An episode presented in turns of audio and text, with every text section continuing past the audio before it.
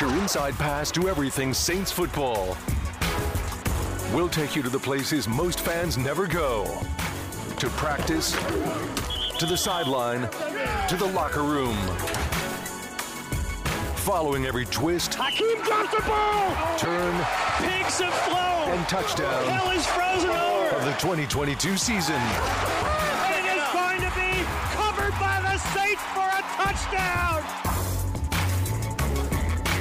Welcome to Inside Black and Gold.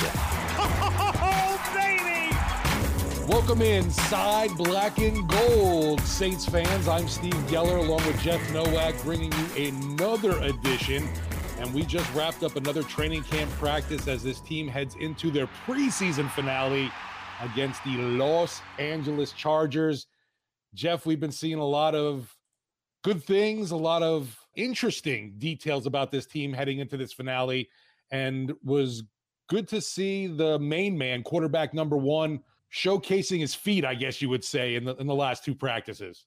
And we're going to get into a lot of that. Just so you know, we're going to kind of give you the latest on Jameis Winston. We're going to do kind of a Saints fantasy football stock watch to kind of see where some of these Saints players are getting drafted and whether we think there's some extra value in some of them that you might not be getting taken advantage of. And then we're going to pick our spotlight players for Friday's preseason game, just like we did last week.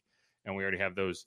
Yeah, Jameis Winston it was fair to be a little concerned about the foot injury that kept him out, you know, at least a week, maybe a little bit more.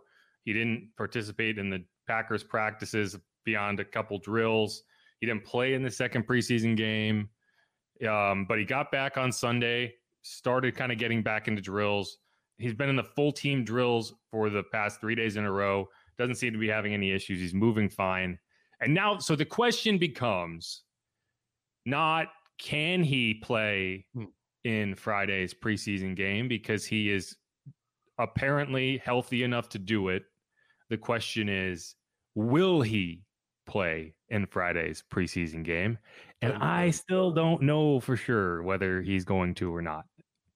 Yeah, of course. When asked about it today, he he said he wants to, but what's a player gonna say? You know, is someone gonna say, "Nah, I, I, I'm gonna sit this one out, dog." This is what Dennis Allen had to say when we asked him. I'm not telling anybody who's playing and who's not playing, but uh, but yeah, I, look, I think the last couple of days he's looked pretty good out here, um, which has been really encouraging. So the answer is, I'm not going to tell you. Na na na na na. Exactly. I know, and you don't. right. Um, he's not going to tell us. So fine. Uh, I, I I'd rather someone tell you they're not going to tell you than like lie to you. So I guess that's preferable. But we don't know the answer. Yeah, I mean, you can argue honestly either way. I think too, because one, you are worried about your your number one guy possibly suffering either a setback or an injury. But then again, why wouldn't you want to get him out there for a series? I'm not saying it's going to really even make that big of a difference come week one, but just to quote unquote knock some of that rust off and get in a real game situation.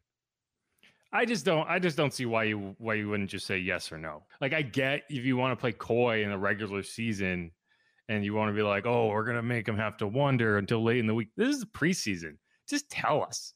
It's Right, not going to Char- hurt anybody. the James Chargers aren't game planning for a quarterback right now. Right. No one's game planning for anything. They're just going out there and trying not to get hurt. Just tell us who's going to be there. Let's make our jobs easier. But I think he's just kind of setting the precedent for later in the season when when we ask him these similar questions, we should expect the same answers. I think that's kind of what he's what he's trying to do with that with that type of answer. But Notice too the past two practices afterwards, Coach Dennis Allen's kind of poking Bobby, uh, Bobby Hebert a little bit, and I feel like because Hebert's been very vocal about that, he feels Jameis needs to play in this game because the last time he got hit was that game in on Halloween last year. And he needs to get that feel of a pass rush, that timing back in his head, and also the feel of what it is to take a hit again as a quarterback, because that's not happening in practice, obviously. I mean, I've never taken a hit in a game, so I can't speak from experience. Bobby would be able to say better than I I ever could. But yeah, I think that's definitely something like I think that just getting hit is probably more important than anything else. being willing to get hit and go down and not be afraid you're going to mess up that knee even worse because, like I said, it has been you know ten months since that that last hit. But one thing I've been saying pretty consistently, and I've been confident about, is you know Jameis. If you ask him at any point, he will say, "I want to play." Like it's never, oh, I don't really need to play. He's gonna be like, I will play every snap of that preseason game if you let me. Uh, and sometimes you just have to protect him from himself. But you know, in case you're wondering whether that was just me making that up, here's what he said today. Jameis, do you need to play Friday? I would love to. I, I would love to play. Uh, just in terms of like to get out there with the bullets are really flying and uh, get out there and compete with our with the guys. You know, I love the pregame experience just to get a chance to look in everybody's eyes, dap people up, and really get that whole holistic team bonding part in the beginning of the game. That's one of my favorite parts of football. Uh, is just that it's that pre-battle moment. So I, I would love to experience that uh, before we really uh, kick things off. You'll be fine with not playing Friday. If the first time you got an opportunity, it's uh, that first game in Atlanta. Will you be fine if you don't play Friday? Uh, well, I'm, I'm, gonna do my best to be prepared regardless. Um, whatever the head coach uh, decides, uh, I'm gonna be ready to play. I'm definitely gonna be ready to go.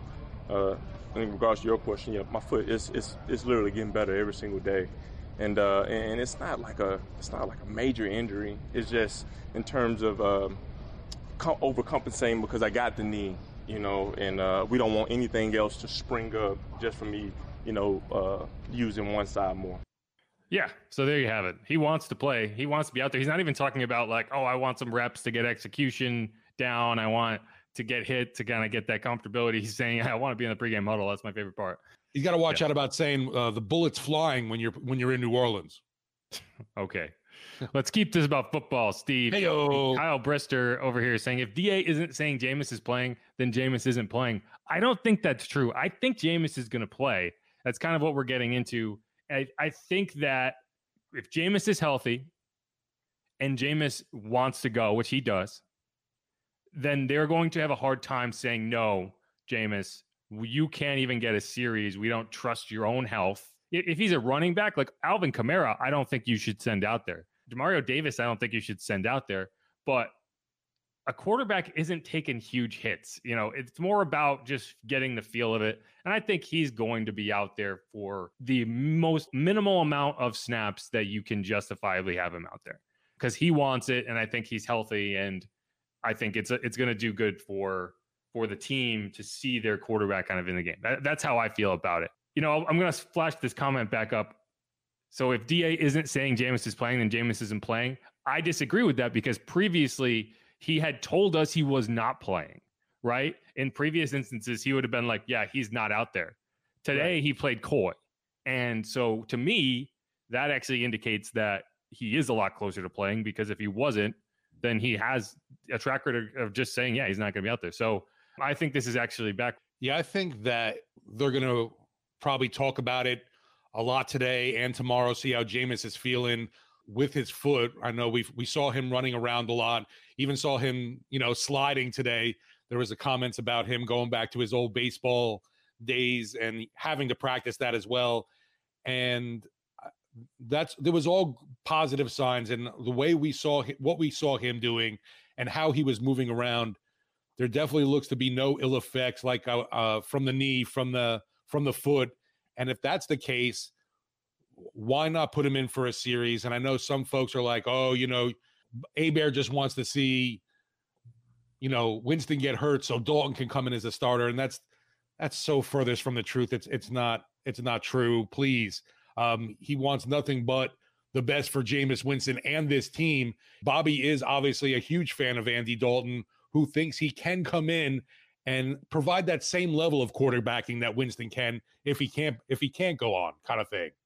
Yeah, I don't think Bobby's wishing uh, wishing evil on anybody. I do think that he's a big fan of Andy Dalton's. I don't think that can be argued. Um, but no, I think I think Bobby just wants this team to win. right, exactly. Um, he he cares about this team winning way more than you know anyone else I know. Like he really genuinely cares. I think early on in camp we did see uh, Jameis kind of behind Dalton a bit. Uh, for someone for a guy like Dalton to be just getting acclimated to this offense. He he just looked really comfortable and confident.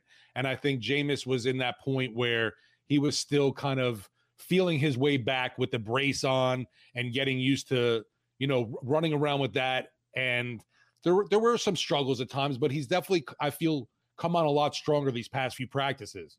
Yeah, I mean, I don't think he was ever necessarily behind. I think he was just a guy who was, you know, getting his feet under him. But I don't, I never saw it ever as okay, Andy might be the starter. That was never the case, and no one on this team ever thought it was the case. So let's just we, we can just dump that there. One thing I, I wanted to ask Cam Jordan, who we talked to today, was kind of whether so in the media we make this big deal about preseason reps, blah blah blah. But so I wanted to hear from him whether that was just the media making a big deal about things, and the players really don't see it the same way. And uh, so here's what he had to say, which includes him giving me a bit of a hard time as I tried to ask him the question, which I think he agrees with in the in the end, but he was he confused me in the moment. So let's see uh, let's see how y'all y'all hear it. A lot is made of like first team reps and preseason games as a veteran player. From who? Well, just it's always talked about in the preseason. From who? Well, the media. Right. There we go. Right. Well, that's my point. That's what I'm asking you. yeah, yeah, yeah. As a veteran player, is getting one series in a preseason game does that really make a difference to you, or is it? Sure, it does. Like, okay. Well, For I the mean, media. what is the difference? How does it work for you? Um, I think I think it lets the media know what the one's going to look like. Honestly, uh, when it comes down to it, I've seen you know players come in week one and be starters for a team. I've seen them come in week four be starters for a team. Um, when your name is called, it doesn't matter what your state is. If you're physically able and mentally willing, let's go get it. I'm more excited about week one because I get to see guys flying around with it with live bullets. I can always speculate how well we do in practice because I think we look great in practice. I think we look phenomenal practice. But anybody who's watched any fo- football has been like, you guys look great in practice and get to a game and lay eggs. We're not, you know, we're focused on being the best prepared that we can be for week one. Yeah. So I think what Cam was saying is, you know, it is a big deal to the media, and that's really the biggest, you know, the, the biggest area where people seem to care about preseason reps. Uh, I, I think that's what he was saying. It's very confusing when, when he tries to. Well, uh, then when you know, he finally did answer, and he was like, "Sure, it does," and then he kind of owned it real quickly because to the media. So right. And when I was asking the question in real time, I didn't hear him say to the media under his breath. So I was like, "Oh, okay, so it does matter." uh, and then so it, it was. I was very confused in real time, but I think we've gotten to the bottom of it. Cam is not concerned about playing a snap on Friday.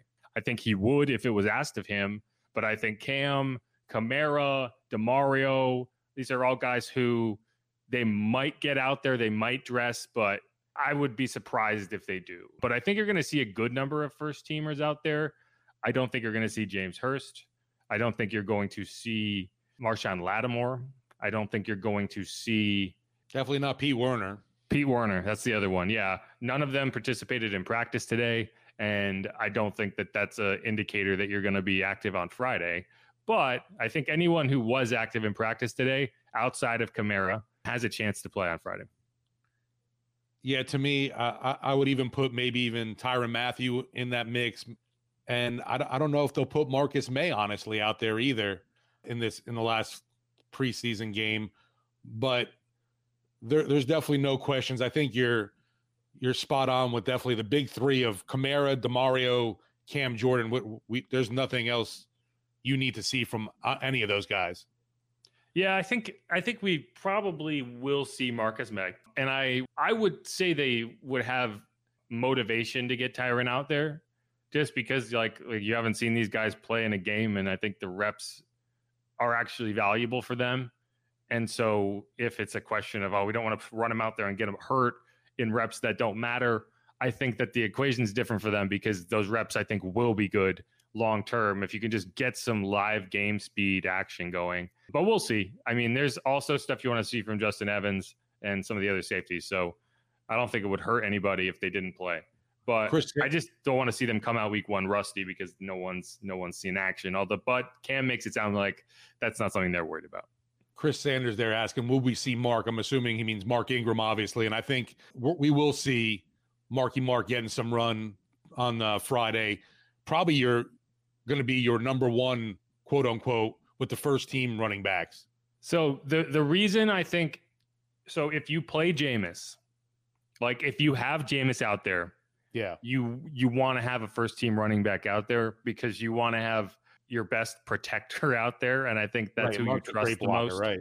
in like blitz protection, right? You don't want to put Jameis out there and put then put Abram Smith next to him. And no disrespect to Abram Smith, but you know, the oh, hmm. trusting a rookie to protect your star quarterback is not, you know, the the ideal scenario. So I think that's why if you see Jameis, you will also see Mark. If you don't see Jameis, I wouldn't be surprised if you don't see Mark. But yeah, I think that's kind of where you're where you're drawing that line with him. But I just don't see any benefit to putting AK out there. I really don't. No, and I, I think we've been talking about that probably since the middle of camp. It's, it was even then. It's like I've seen enough. He's displayed it, you know, that speed, that quickness, the cutting ability, the vision. Uh, he just looks like your best offensive weapon, which he is. Yes, this is true. Speaking of weapons, the Saints have a lot of them, but I don't know if they're necessarily getting the credit in fantasy drafts. And so we're going to spend the next segment going through where Saints players are A, getting drafted, and B, whether where they're getting drafted is high or low compared to what we think they should be. So stick around on Inside Black and Gold.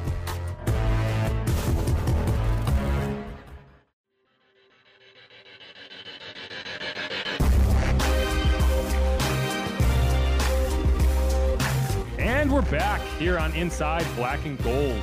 Make sure to mash that subscribe button wherever you get your podcast. Leave a rating, leave a review. Five stars is uh, appreciated, not required, but kind of is required. So definitely do that. So in this segment, we're going to talk about Saints fantasy football and which Saints players are going as values at their current draft position. And we're going to get into this now because I think, generally speaking, a lot of fantasy drafts happen this weekend. I have one that's going to happen uh, the first week of September. But I think this is kind of the sweet spot for drafting because you want to wait until the end of the preseason if you can, just in case someone tears their ACL and you don't want to have your first round pick get hurt before you ever get a, to watch them play a game. Because uh, that has happened to me before. I can't remember who it was, but I drafted someone in the second round and they were done. Like I never even got to see him on the field. That's always a nightmare. I, I agree. You always want to wait to the second, third, or I mean, it was even the fourth preseason game at one point. But yeah, you're not waiting to see. Oh my God, is this guy going to make the 53 man roster? You're not. You're not worried about that for fantasy football at all. Yeah, no. You you want to you want to wait until the teams cut down their rosters and see where you see where you are. But so that's what we're going to get into today. And so let's just kind of go through each player and their average draft position, and we'll kind of run this against what we saw in our listener league that we drafted for earlier in the week. So, Steve, the first player who will be drafted in every draft from the Saints is pretty obvious. It's Alvin Kamara. Where do you think his average draft position is? I would put him still a top 10 person. So I'll say number 10. I know that there's the lingering concerns over his uh, possible suspension, but the way things are looking right now, that's still getting pushed to the back burner. Maybe something could happen midseason, but to start the year at least, I'm pretty confident that he's going to be out there week one. And from what we've seen in training camp, he's definitely looking like a guy that is going to shine on the field for you. You know what he's capable of. And I still think he's one of the best running backs in the NFL. So I, I do have him like around 9 10 in fantasy football overall. So that's where you think he should be going. Right. Well, if that's the case, then, you know, it, and this is kind of different because I think in New Orleans leagues, he will go earlier. In our listener league, he went at number nine, but his average draft position across all fantasy football leagues is 16.5.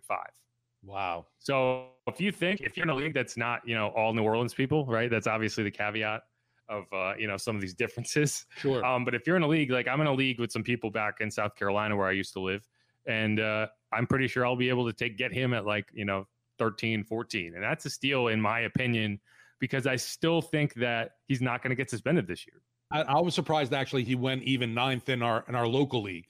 I think that's what that number is baking in the idea that he might miss six games.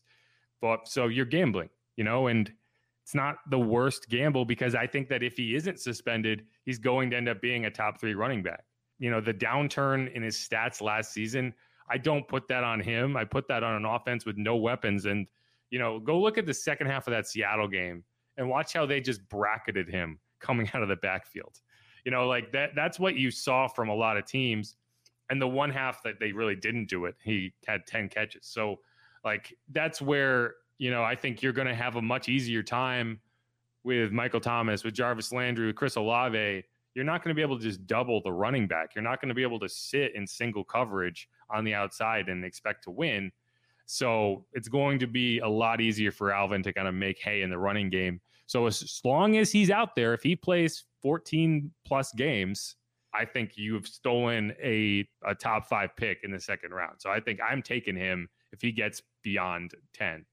Yeah, and I, th- I think the big comparison would be Christian McCaffrey with folks for Alvin Kamara. And I- I'm seeing a lot of, I guess, overdrafting. I'm feeling with him, with, with McCaffrey, just because of his injury history. And you know he's going to get a heavy workload, obviously, there in Carolina, but can he stay on the field? And he just hasn't been able to do that uh, over the past few years. But when he is, he's obviously very productive. I'm not I'm not knocking him as a player. I'm just saying I, I definitely worry more about him missing time than I would Alvin Kamara right now. Right. I'd be more concerned about taking McCaffrey in the top five than I would be about taking Alvin in the top 12 because, you know, you're talking about maybe Alvin misses six games.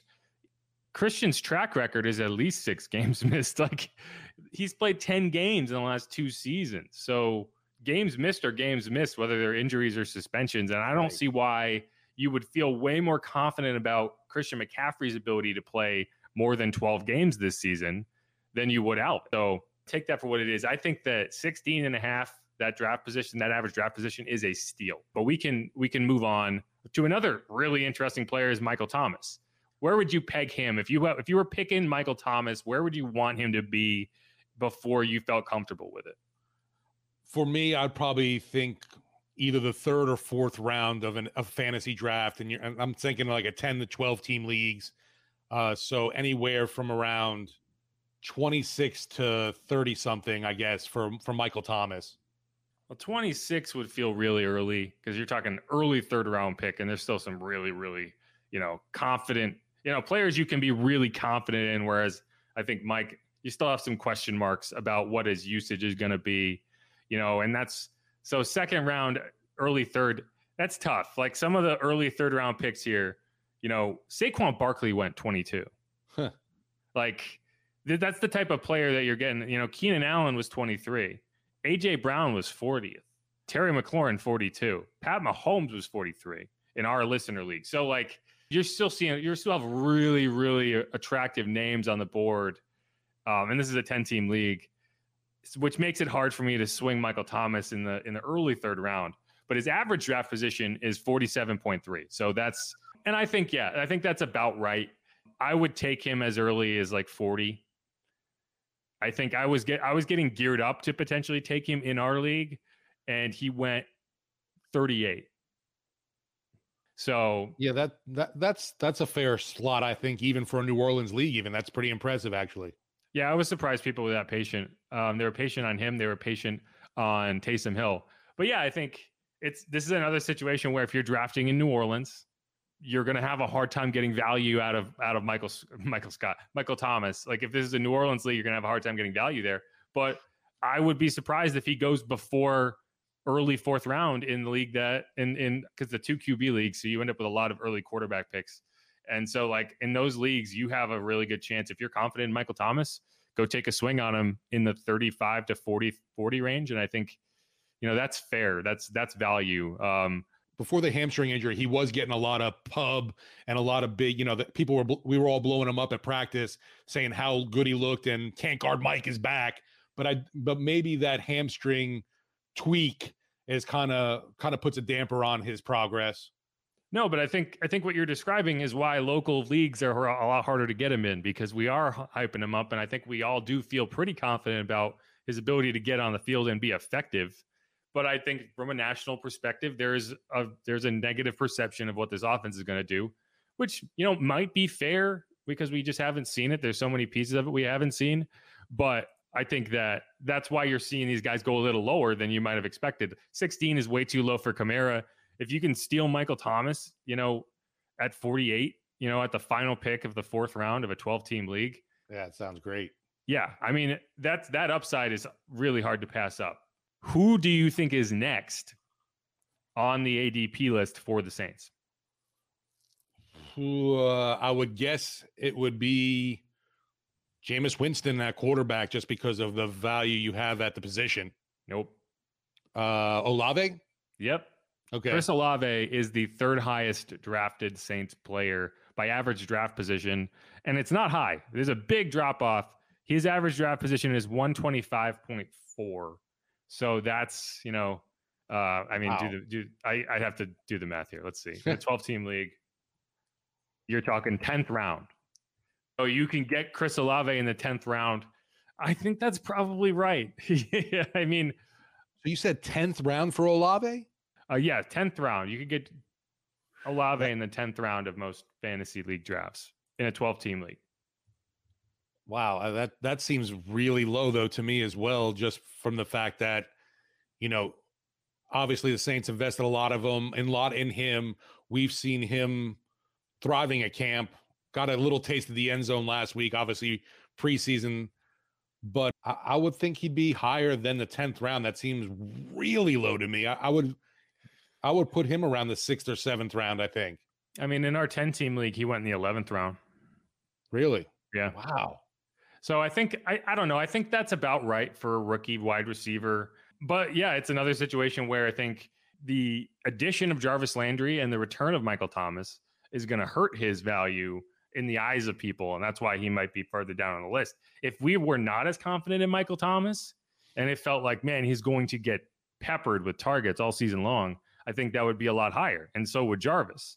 But because of that scenario, it's a little tougher to trust. And again, we're talking about nationally, people don't trust Jameis. So Definitely. that kind of filters down to his receivers. Um, and I Did think you- that's what you're seeing. Did you say where Landry is compared to Olave yet or no? So yeah, so the next two are Jameis Winston and Jarvis Landry. Jameis is going off at the 158 mark. So Jameis, you know, and you're and at 158, you're flirting with not getting drafted at all in like a 10 team league. You know, that's that's the 15th round. In a 12 team league, that's the 13th round. So Jameis and Jarvis could be had in the 13th round of your draft. Let's see where he went in our league. For for me, there, I'm definitely a lot higher on Jarvis Landry as a fantasy player than Winston. Yeah. Uh, just because of obviously track record with Landry and what we've seen in camp. Man, he's he's made some really impressive grabs and just uh, exudes it's exuding a ton of confidence right now, especially as we're wrapping things up. And I just think he's a, a steady target that you can rely on. In our league, Jameis went 159 overall. So that's pretty spot on. what Right. I think I said is his average draft position is 158.3. He went at 159 in our draft. So we nailed it. Christian took him with his last pick. But then, yeah, let's see where Jarvis went. I bet Jarvis went way higher. Yeah, Jarvis was the number 95 pick. So that might be the biggest Saints reach relative to like the average draft position because his ADP is 160 and he got taken by okay that guy who also took Josh Allen as his number one overall pick. He got taken number 90 at number 95 overall, which is like the ninth round to the 10th round in our league. Yeah. with, with Jarvis in a local league too, you got the the Saints obvious connection, and then also your LSU connection. So that get, your ADP gets boosted up locally with uh when you're a, a Saint and a Tiger. Yeah, but I will tell you, if you if you are a person who wants to reach for Michael Thomas, then you should reach for Jarvis Landry. You should make sure that you get Jarvis because while it might be tough to start both of them, if either of them misses a game, which I think it's fair to wonder about Mike Thomas missing games, you know, Jarvis is all of a sudden a wide receiver one. So I think I'm not a huge fan of handcuffs in fantasy. I think they just take up Right. roster spots and you can usually stream a better option than the guy you have been wasting a roster spot on. I think in this case, just knowing what we know about Michael Thomas, if you have drafted Michael Thomas in the first five rounds, then you should be reaching for Jarvis before pick like 110 because he will go eventually. And you just want to make sure that you have that handcuff because I think it's going to be important. And Chris Olave is not the handcuff. He will not be the handcuff of Michael Thomas.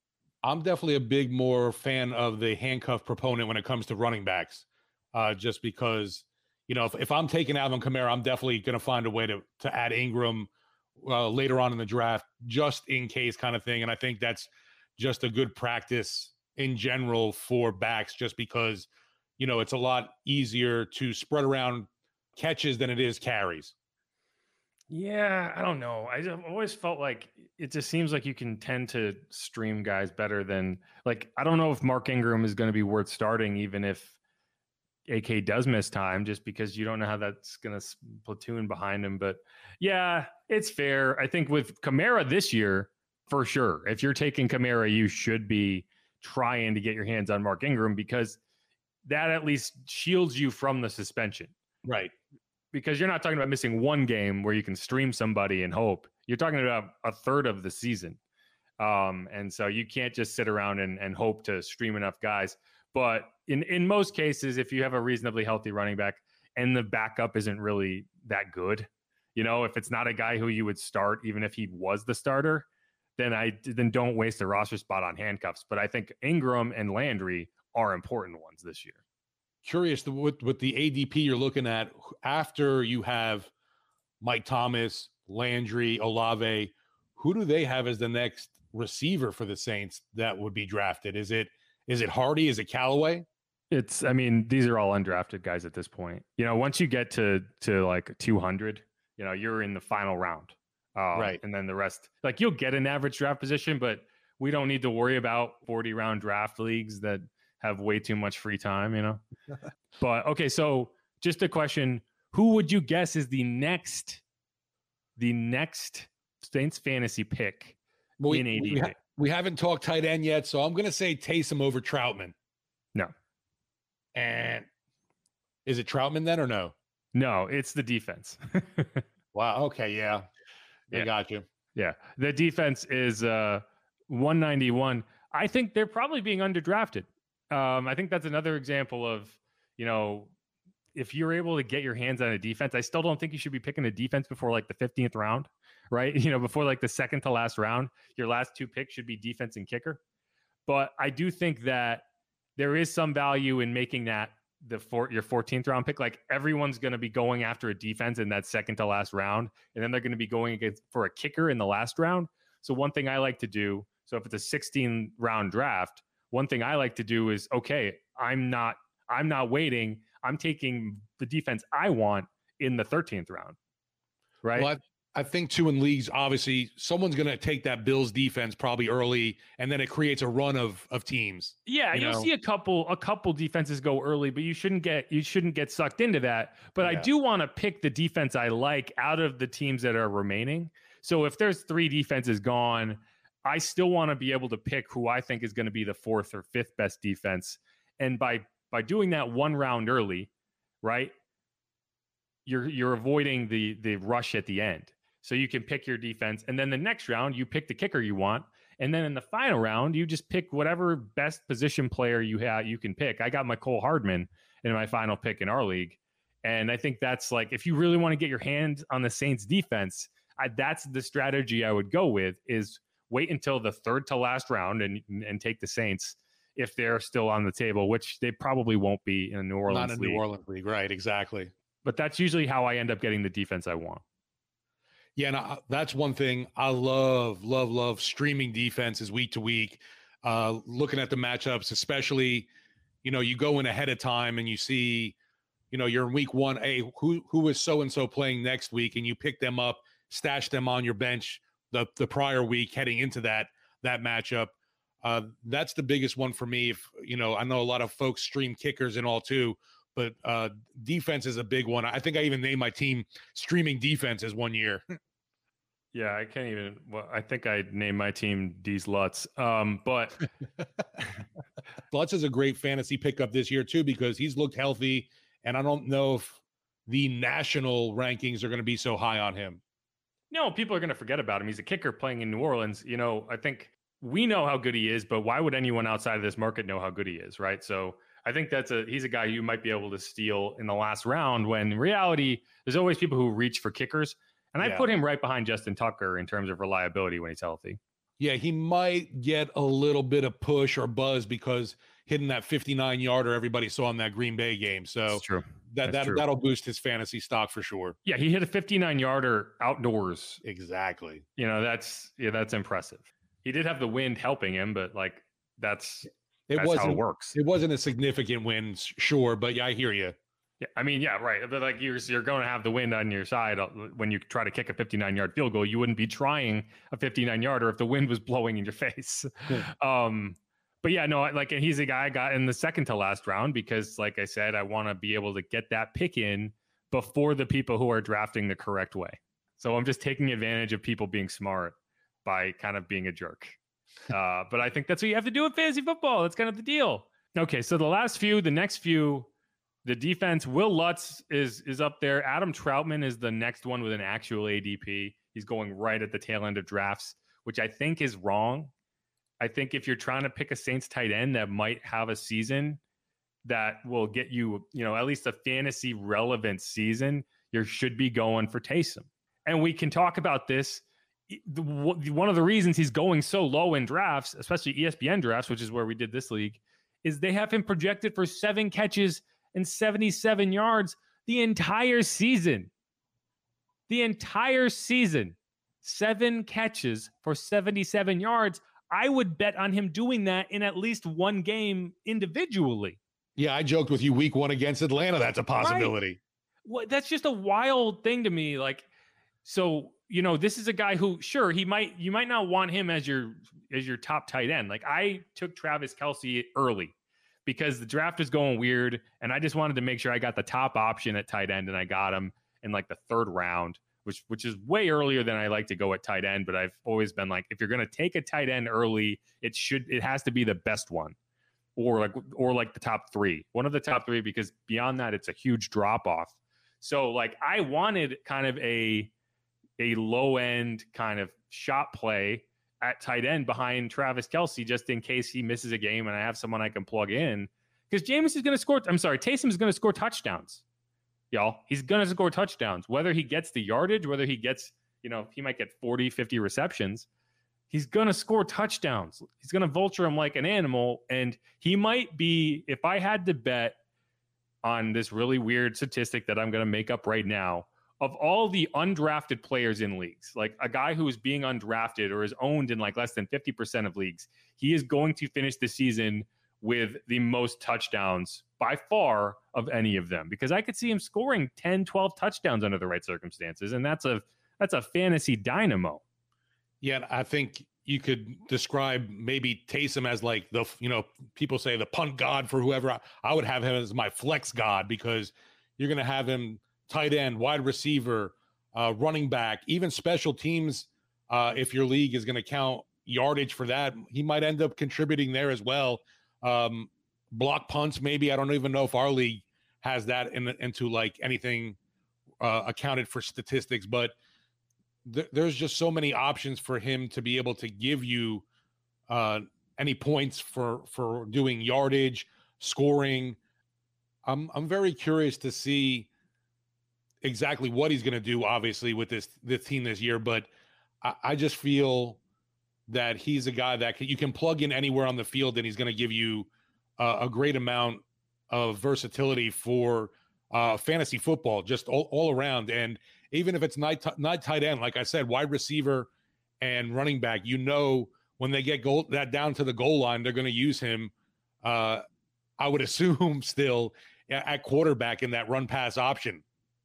Yeah, I mean, the run fact- up the middle. the fact is he's gonna get touches. Like that's that's honestly the thing that annoys me about the the espn projection is like we can project that he's not going to be effective and maybe he's not going to take advantage of his role this year. And at this time next year we're like well that was fun but it didn't work out.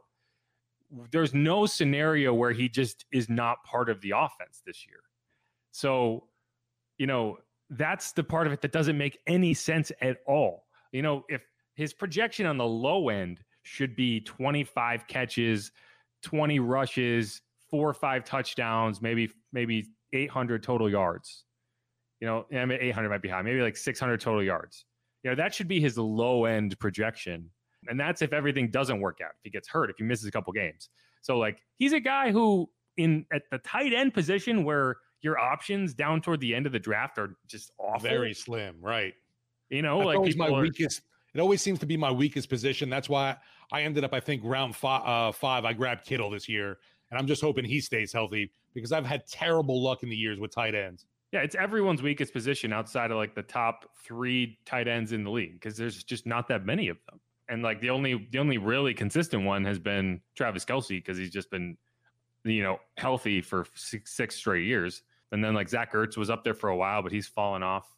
But yeah, I I think that Taysom has a chance to be a top ten tight end, just because the position is so so you know top heavy and and depleted once you get past the top top four. So um, yeah, that's that's my take on that. Yeah. Plus, uh, I totally agree with you there. Just because, too, like I said, it's like he's more than just a tight end as well, and you're going to get the numbers from that along with you know everything he when he lines up a tight end, wide receiver, running back, quarterback, and special teams too. I'm just just all around guy that. Uh, what what round you got him in in our league?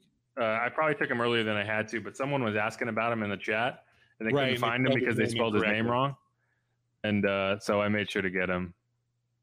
Got him in the twelfth round. Yeah, that's that to me is is a, a nice bargain and great value for you. Uh, someone that you know that you can every game too, whatever the matchup is, you you're gonna- you're going to get something out of Taysom on a game day. Right, and the and the reason I took him there was because uh, my next pick was the back my my second quarterback because I don't I have Trey Lance as my starter and I wanted to make sure I had another guy. Then I took, like I said, I took Will Lutz, I took the Colts defense, and then I took Cole with my last pick. So like that was my last. Like I don't have a thing that I need to take with this pick, Yeah, and I knew he wasn't going to make it to the final pick. So that's where I felt like I needed to take him. But yeah, I, I just wanted to have one Saints player on my team because he's, you know, oh, I have two now. But yeah, I wanted to have one Saints position player on my team just in case, you know. it's it's nice to root for the home team, obviously. Yeah. Now, how far is T- Trautman behind Hill in the tight end rankings? Well, well, Taysom is actually behind Trautman in the actual Okay, rankings. wow. And I don't think Adam Trautman went in our league. Didn't. Adam Trautman went undrafted in this New Orleans-based fantasy league. That's that's a big wow. And I think it's fair because I don't think he's going to do anything. I think he might be a productive tight end. You know, I think he might be a valuable guy, but I still don't think he's going to be a fantasy relevant guy because Yeah, Taysom's going to vulture his touchdowns. Yeah, um, I don't know. You know, like you you look at the tight ends over the years. Where would you put maybe like Trautman's production? I might even say like a below Ben Watson, even kind of thing. yeah, he's been a Josh Hill. Um, that's that's who he's been is Josh Hill to this point, and that's not exactly the exciting answer you wanted. But you know, if Josh Hill was a good player, he stuck around for a long time, that he had value. And so I the question I have is can Trautman stay healthy? And right now now, it's not. looking like the answer is no. Um, and so if that's the case, then that's even a more reason to feel confident about Taysom because Trout his role is is blocking is important, but he also gets a lot of the routes. And you're not going to replace him with Vannett. I don't think Juwan is the guy you're going to trust in those kind of um, early down roles.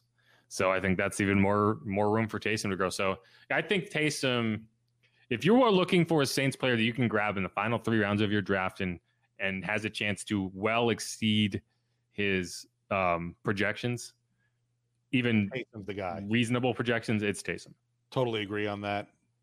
A lot of these Saints players are going really low, generally speaking. So if you want them, they're there to have. Which is kind of funny because over the years, obviously the Saints offense so highly touted, but you had Drew Brees, and then the big question was, well, Drew spreads it around so much. Who else should you get? Yeah, and now you and now it's Jameis who know what he trusts, so you can steal some of these some of these players, and you know they might have a point because even if this team plays well, I don't know if it's going to be an offensive juggernaut just because it doesn't have to be. You know, if you're winning games twenty five to nothing, you're dominating those games. You're not putting up a ton of fantasy points. But So- this this offense is not going to be last in passing yards per game this year, kind of thing. No, but I also think like in an ideal scenario where you're winning games the way you want to win them, you are not in high scoring games. So you're not in games where you can support, you know, five val- viable fantasy starters.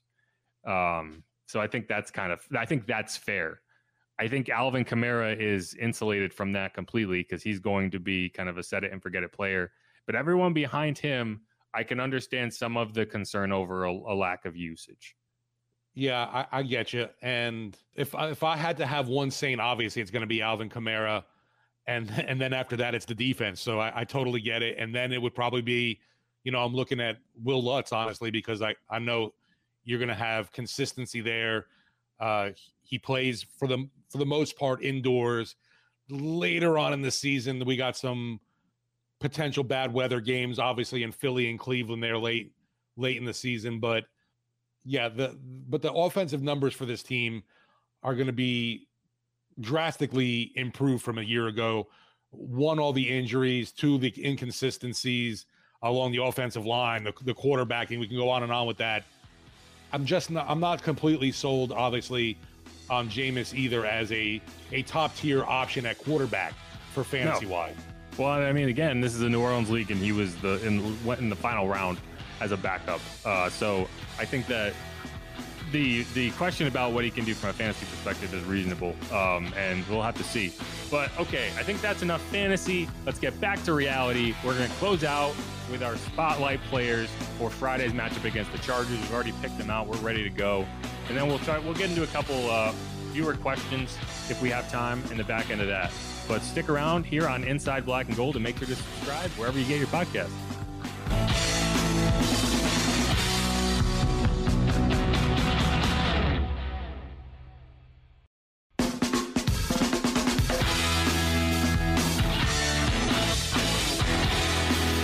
For listening to Inside Black and Gold, coming back with another segment. This time, Steve Geller, Jeff Nowak. We are getting into our spotlight players for preseason game number three, the finale before the real deal, Jeff. I cannot wait, honestly, for week one, September 11th in Atlanta. And a guy that I am definitely anxious to see in this finale, a little more from a local product in Kirk Merritt. Kirk Merritt, he's a running back now, y'all um, but he's not listed as a running back on the depth chart we just got. So, no, that hasn't been updated.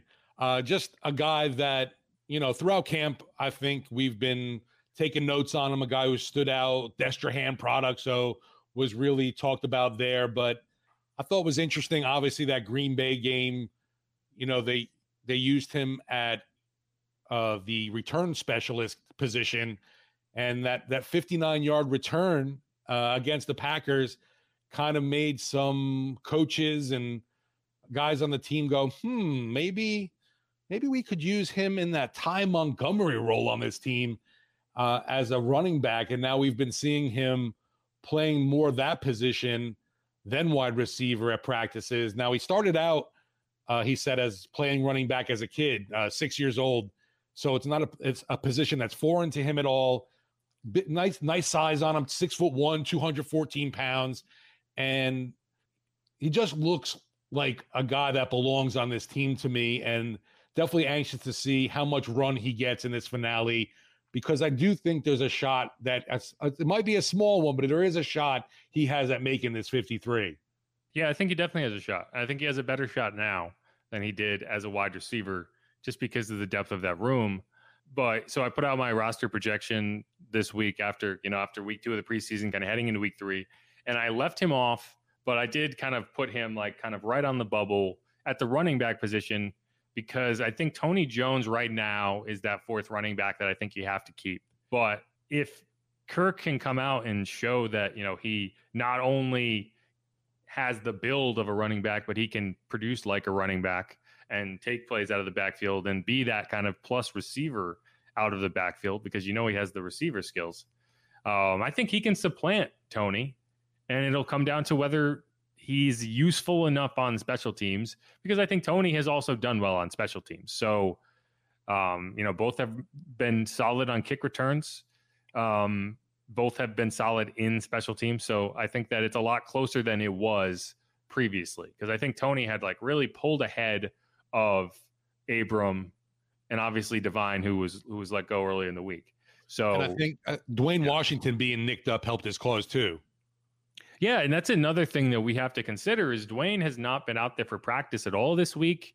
Um, you know, you'd like to think that he would be healthy come week one, but if there's a question, you know, and then that makes that RB three spot even more even more valuable because if you know if one of those two first, you know, if Marker Alvin go down, all of a sudden, yeah, that's the guy. Um, so yeah, I think I think Kirk is really intriguing, and I'm looking forward to seeing him at running back. I assume they're going to give him solid run there because he's been getting like live reps in team drills. So it's not like they're just testing it out. They believe that he can do that. Yeah, and uh, obviously I know you know someone that the Who Dat Nation and all the local folks are looking out for. Like I said before, the Destrehan product. Everybody likes that story. Yes, yes, yes, and I think to some extent the Saints get annoyed that we keep bringing it up because you know, they're not going to keep him because he's from Destrehan. That is one thing that we need to understand, and the Saints want you to be aware of. It's like they don't care whether this is an LSU player, whether this is a Louisiana player, whether this guy's from Baton Rouge or Destrehan or whatever. They actually have a Baton Rouge guy in Malcolm Roach too. They're going to keep the best 53 or the 53 that they think gives them the best chance to win as many games as possible. And the feel good story is not going to factor in. I'm sorry, it's just not. Now, would it be nice if they could keep a local kid around? Sure. But he's going to have to earn that spot independent of that. And I think that he's pretty close. I really do. And I'm I'm looking forward to seeing him get a chance because he has flashed a lot throughout camp. And the entire time I've kind of in the back of my head been like, yeah, he looks good, but I just don't see a road for him at wide receiver. And now I think there is a possible road at running back. So hopefully he can he can take advantage of that. Yeah, and the thing we talk about, whether you want to say versatility, multiplicity, he's definitely got that piece about him. And we know this Saints team obviously loves the fact that, you know, the more you can do, um, the more valuable you are, obviously, to Dennis Allen, the offense, and the roster.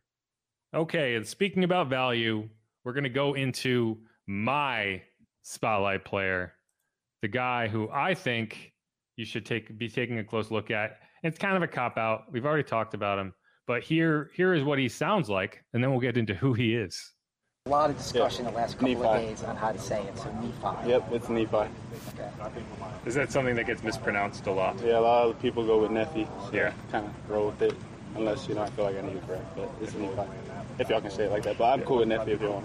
To. No, we've got to correct now. I said it the right way, but I was definitely saying yeah. it the wrong way. Yeah, I think everyone was. That's him. That's Nephi. Uh, I feel so bad for him. Like we've all been saying his name wrong for like three weeks and it's like now it's like he's about to have a chance to make this roster and suddenly and now we're all like oh what's your name yeah when eric wilson said it i had to look it up too like wait a minute did he say it wrong or have we been saying it wrong and yeah sure enough when you know you go looking at past youtube videos of his highlights and you hear them saying nephi sewell you're like ooh ouch yeah.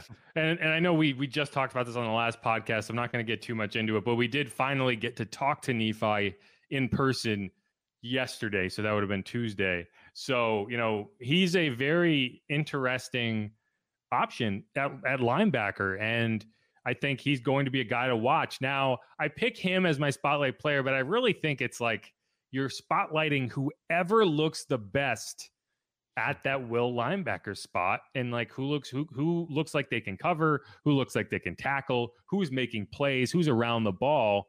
And whether it's Nephi, whether it's Bostic, who he'd probably be at the mic, you know, whether it's Chase, Chase Hansen, if he's out there, you know, there are spots to be had. One of the big changes I made in my roster projection was at linebacker, and I dropped um Kaden Elliss and I dropped uh well let's see. I, I don't want to I don't want to lie to you. Bostic, right? The the guys I'm keeping, I'm keeping six. I'm keeping Demario Davis, Pete Werner, Kaden Elliss, Nephi Sewell, Eric Wilson, Andrew Dowell. So as you can see, that drops Chase Hansen, who had been on there previously, and Zach Baun, a third round pick from two years ago, That's who I just one. don't see having done enough to make this roster. I really don't. And if if some of these guys show up and ball out, and I don't see why you would cut Eric Wilson to keep Zach Baun around just because you drafted him. Like he's a special teams player at best.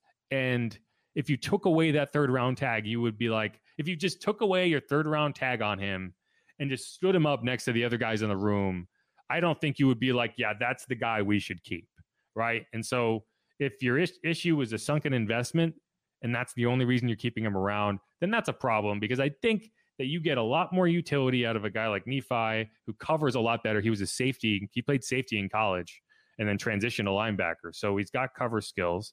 or a Jon Bostic who has been in the league for 10 years and is a veteran and has that, you know, he's a veteran presence in the locker room, or Eric Wilson was forced two turnovers in two preseason games. So it's like, what have you done for me to keep me on to keep you on the roster? And I think everyone has a claim to it other than Zach Baun. Yeah, and like you mentioned just before when we were talking about Kirk Merritt, you're not going to keep him around just because he's a local product. I don't. They're, they're, this team's not going to keep Zach Baun around. I don't think just because they invested that third round pick in him. Uh, totally agree on the fact that he's he's a special teams player, and that's just we have we have other needs right now at this linebacker spot than just a, a special teams guy. We just haven't seen it seen it from Baun, and he's been he's been given the opportunities.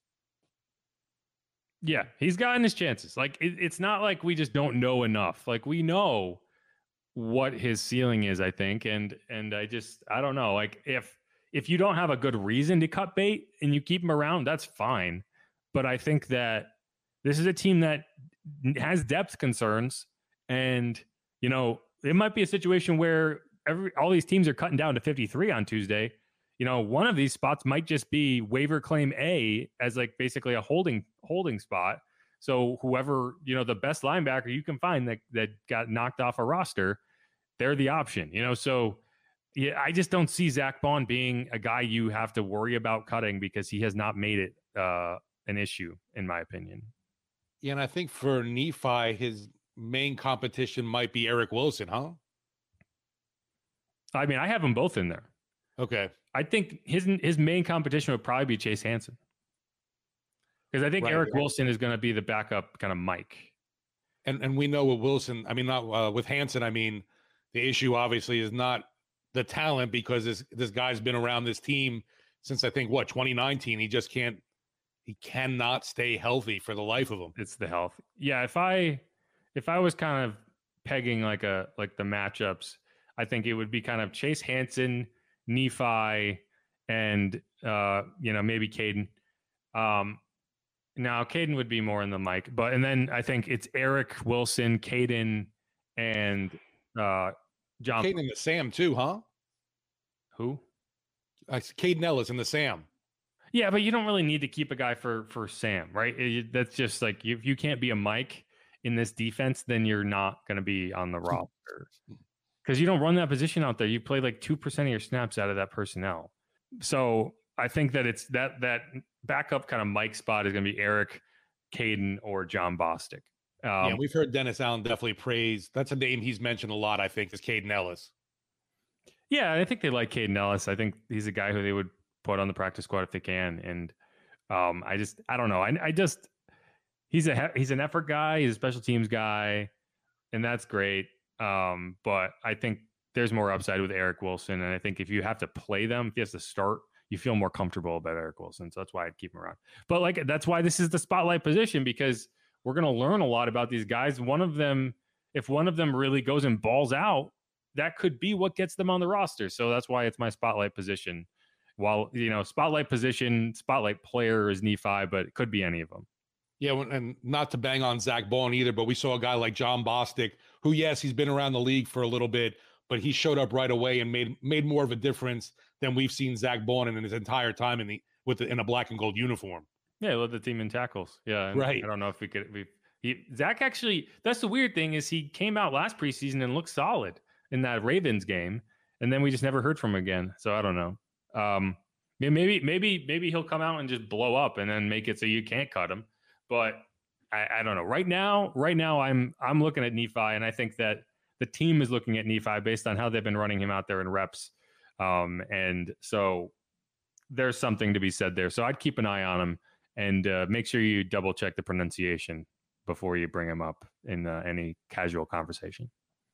I think now that it's been pointed out for everyone, it's it'll get ingrained. Although, I, looking at it though, you you you want to say Neffy.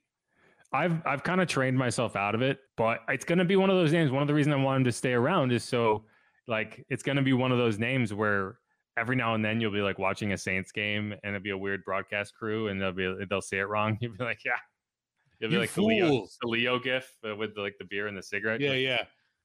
um, but yeah, that's why. So that's all I have on him. Was there anything else you wanted to talk about? We can run some questions up here to fill the rest of the time, unless you had something specific. We heard Dennis Allen, you know, talk about how there's still positions to be won on this team, and that that linebacking spot's definitely one of them. I would say the wide receiver spot, which we we highlighted before with Merritt slash, you know, he plays there slash running back, but um, the the depth at at wide receiver you know, the, the question about Tre'Quan Smith is he going to make this team? And there was a concern after he missed uh, a practice the other day is is he hurt right now? But we did see him at least return to the, the session today, and I'm sure he'll get some run in this preseason game too. But I, I definitely don't think his spot is locked in in, in Tre'Quan. I think it is. I, I, I have a hard time seeing him missing the roster and the main reason is the reason you brought him back is still valid, and that hasn't changed, which is he's going to be the blocking receiver and he's going to do a lot of those things that people don't want to do. And I see him kind of like Austin Carr. I don't know. Like, I, I like Dai'Jean Dixon a lot. I just don't think that he's going to do enough as a special teams player to make that roster. And like DA called him out on it earlier in camp. And I don't think he did anything in that second preseason game that was particularly impressive, and he kind of was absent in the passing game too. You know, and, and I really like Dai'Jean. I think he's going to be a solid pro, but I think it's a year on the practice squad for him personally. But we'll see what happens. I I just think Trey, the the comfortability is there. They trust him, and uh, you know, Jameis trusts him. Pete Carmichael trusts him, and uh, I think it just makes makes sense. But that said, you might not keep six receivers. So if you decide that you're only going to keep five, then that's Trey. That's gone. So maybe right. that way. But the and I know we, we brought it up a little bit before too. The obviously the Dai'Jean Dixon is a, a great local story as well, but that just because you know you're from New Orleans, went to Nicholls doesn't doesn't keep you on this roster. I am curious, and I know we've kind of talked about it a little off the podcast about will one of these guys like a Dixon or a Merritt if they don't make it end up being claimed somewhere else by another team. And I, I, it'll be curious because I feel like both of them have done at least enough in this camp to make an NFL roster. I just don't know if other teams are quite as locked in and know about them. There's one other point that I'll make, which uh, Bookie Brown here. People pick up all of our players we cut because they know we draft well.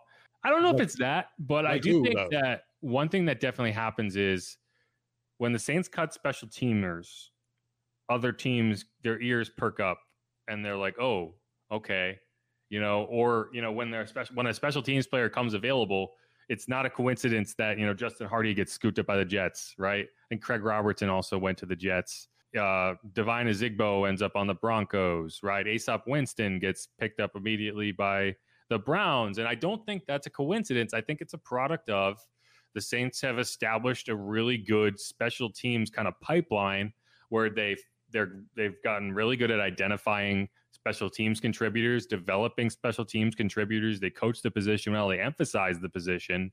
So you have a lot of people who can do a lot of things when so when they end up on, you know, waivers, teams are like, "Oh man, okay, well we don't that's a shortcut for us cuz we don't have to teach that. They already have it." And not all teams are good at that. So that's why you see a player like Easop Winston just immediately getting claimed by the Browns, right? And so uh, I say all that as we asked Sean, I'm sorry, we asked Dennis today. I'm surprised I don't do that more often. We asked Dennis today whether we might see Rashid Shaheed in the preseason finale. And it was a weird, it, he kind of brushed it off kind of the same way he did with Jameis, where he's like, I'm yeah. not going to tell you who's playing, blah, blah, blah.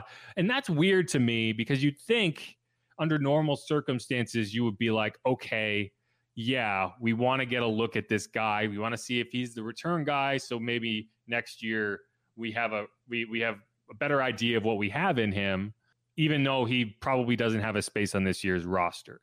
But I almost think we've seen enough from from Rashid in practice. He caught a touchdown in drills today, and I think he's looked really good, smooth. He transitions well. He looks a lot like Chris Olave out there Obviously, he doesn't have the pedigree of a Chris Olave. You're not expecting anything nearly what you expect from Chris Olave, but the way they move and the way they transition and the fluidity in their hips, it, it's very impressive. So I think you've almost seen enough from him to know what you can hope for next year.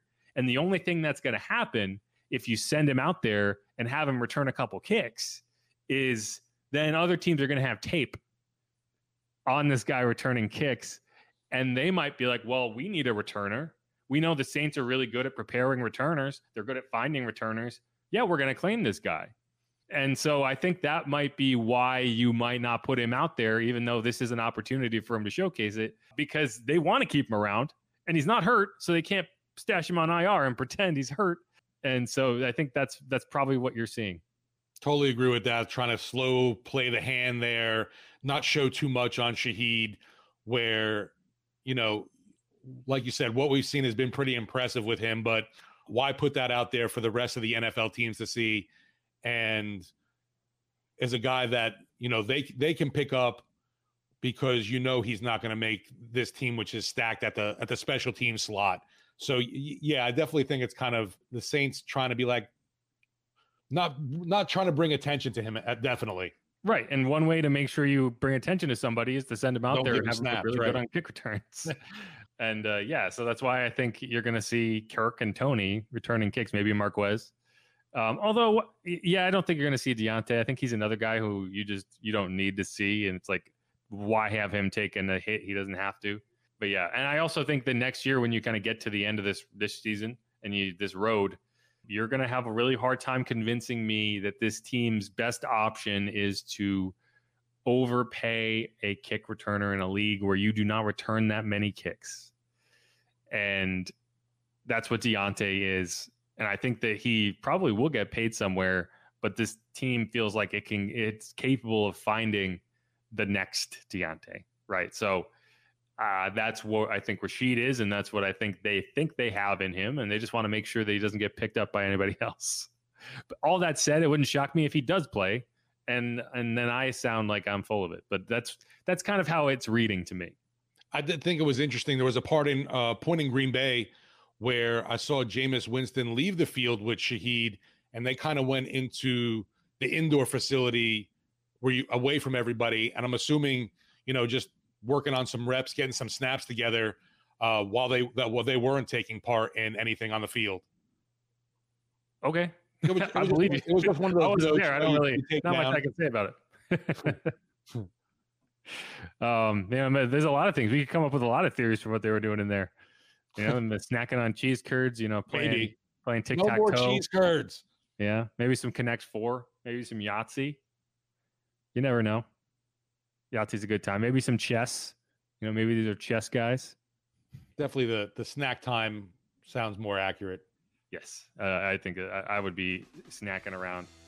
Yeah, I want to thank everybody for tuning in to another edition of Inside Black and Gold. We want you to subscribe wherever you get your podcast. Be sure to hit the like button as well.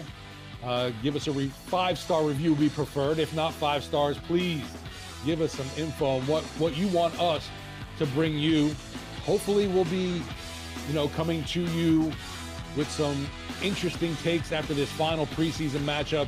Who are the guys that do end up playing one and end up also who ends up standing out from this bunch and ends up making this 53 man roster? Peace, y'all.